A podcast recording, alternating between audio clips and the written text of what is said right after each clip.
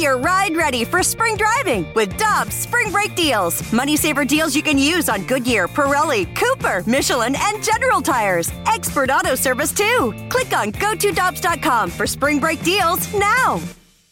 Cheap, cheap, fun, fun. Spring is in the air, and Dirt Cheap is in your neighborhood ready to deliver the perfect drinks to your doorstep. That's right. All of Dirt Cheap's convenient locations now offer delivery of their wide selections of beers, wines, and all the spirits you need. And if you're like me, nothing hits better in the springtime than a nice wheated bourbon. Ask the friendly staff at Dirt Cheap about their selection of wheaters like Maker's Mark, Larceny, and so many others. Download the Dirt Cheap app and order curbside or delivery. Have fun, but be careful out there.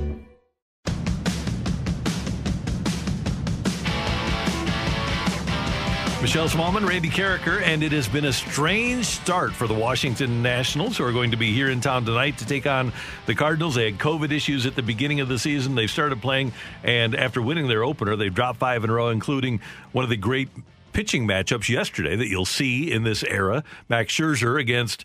Uh, Clayton Kershaw yesterday as the Dodgers completed a sweep of the Nationals. The voice of the Washington Nationals, he has been since day one, is a guy that I worked with at KMOX back in the, the mid to late 80s, Charlie Slowes, who's with us now on the Brown and Crouppen Celebrity Line on 101 ESPN. Charlie, it's always great to hear your voice. Thanks for taking some time with us. How you doing?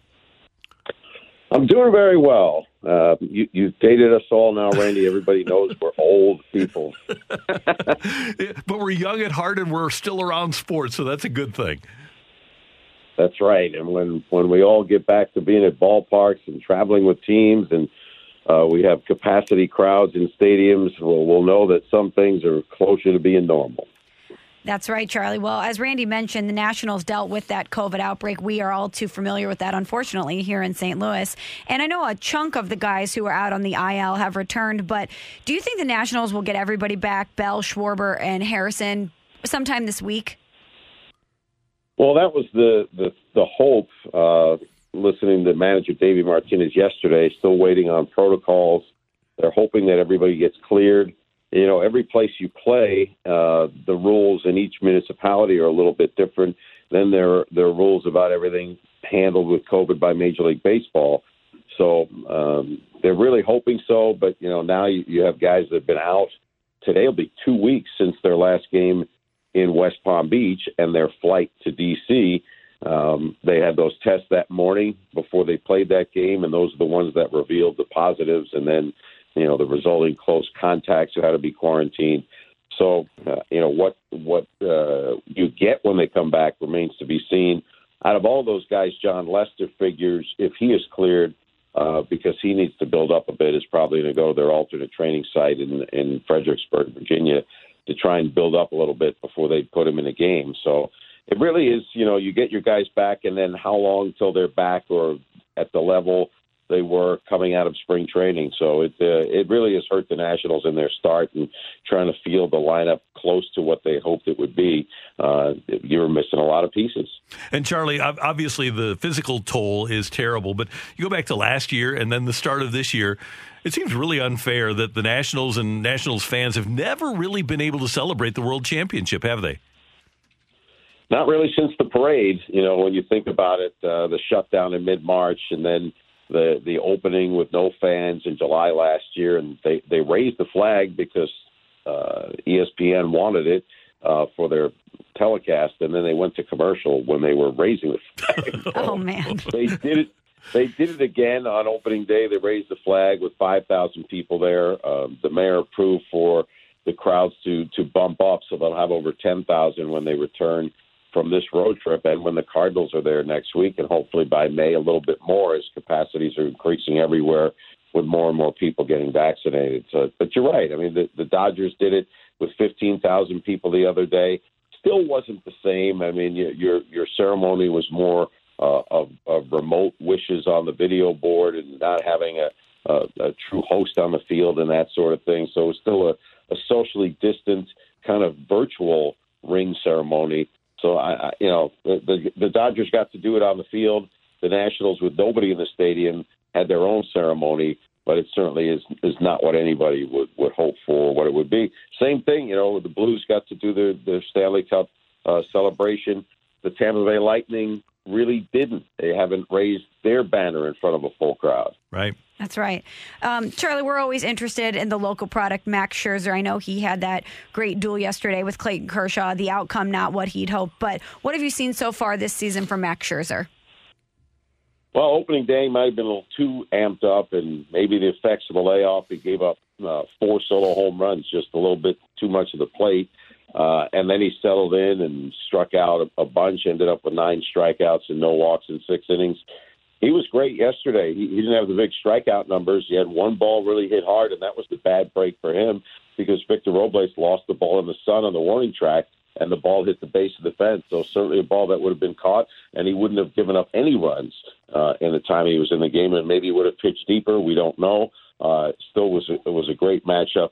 Seems like you always face Kershaw in L.A. on a Sunday on the third day of the series, and, uh, and he'll get a lineup loaded with right-handed batters, and maybe some guys who who really don't get to play all that much and, and, until those situations. But for the Nationals, the guys who probably wouldn't play all that much are batting in the middle of your batting order right now. So that was certainly an advantage for Kershaw and the Dodgers.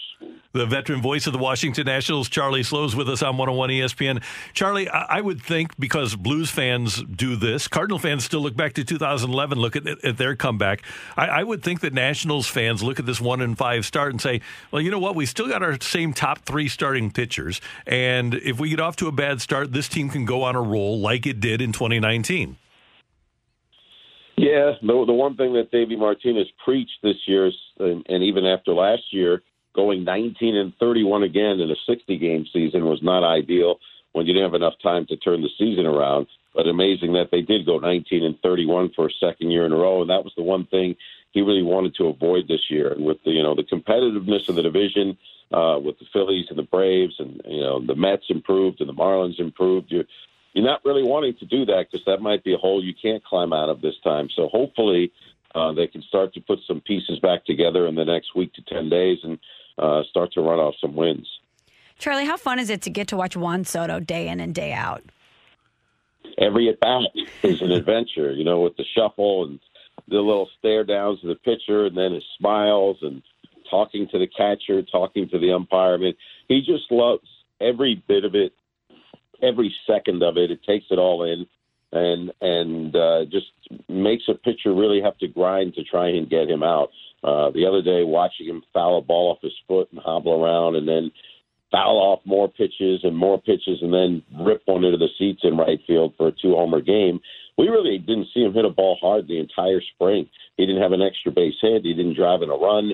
Uh, he was trying to track balls to, to get deep.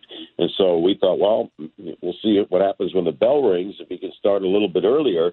And it took him a couple of games, and now it seems like he's been locked in. So it should be fun to watch and even more fun when they get their entire lineup around him for more protection. Charlie, as a guy who has watched baseball for a long time and seen the evolution of the game into the three true three true outcome game that it is, how cool is it to see a guy that hates to strike out? Love it, love it, love it, love it. Um, I'm waiting for the launch angle era and the era of of strikeouts and the, the, all that to change. You know, but if guys still think they have to, the left-handed hitters think they have to launch it in the air over the three-man shifts in the right field and the the short right fielder. I until guys start to hit the ball the other way enough, if there are enough people can do that.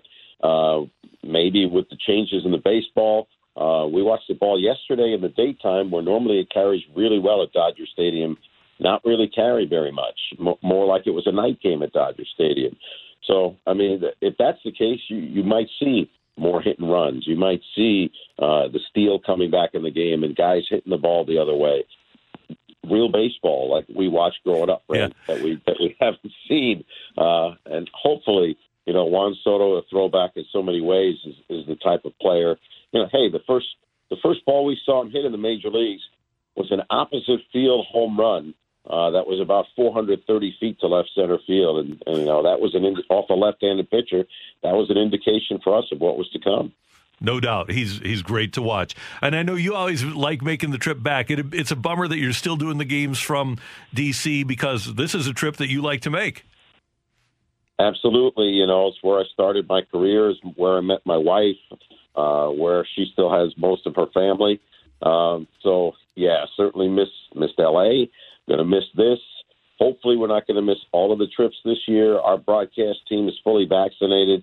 Um, hopefully, when players are all vaccinated with clubs and they they they reach you know their own herd immunity with enough people vaccinated uh, that they'll they'll relax some of the the protocols and allow broadcasters to travel again with teams because there's nothing like calling a game when you're there compared to you know last season I, I had a doubleheader in Miami last road games of the year Kurt Suzuki's up two strikes two out last inning here's the pitch and the screen goes black Oh no.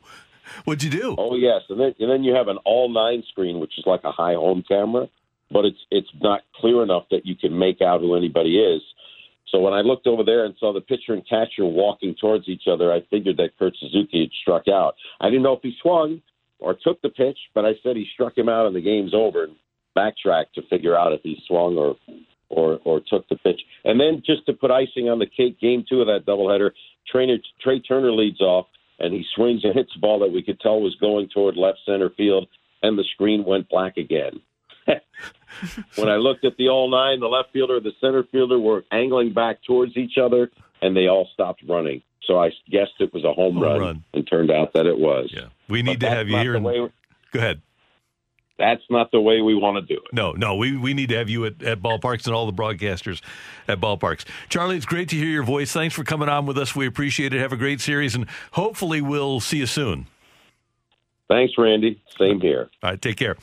That is our friend Charlie Slowes, voice of the Nationals on 101 ESPN. Hi, this is Chris Howard, host of Plugged In with Chris Howard.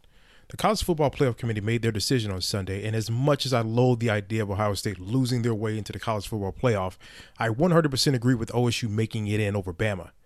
Nick Saban citing some hypothetical point spreads to prove his point that the tie deserve a spot in the college football playoffs holds little substance when you consider Bama's best win is over Texas.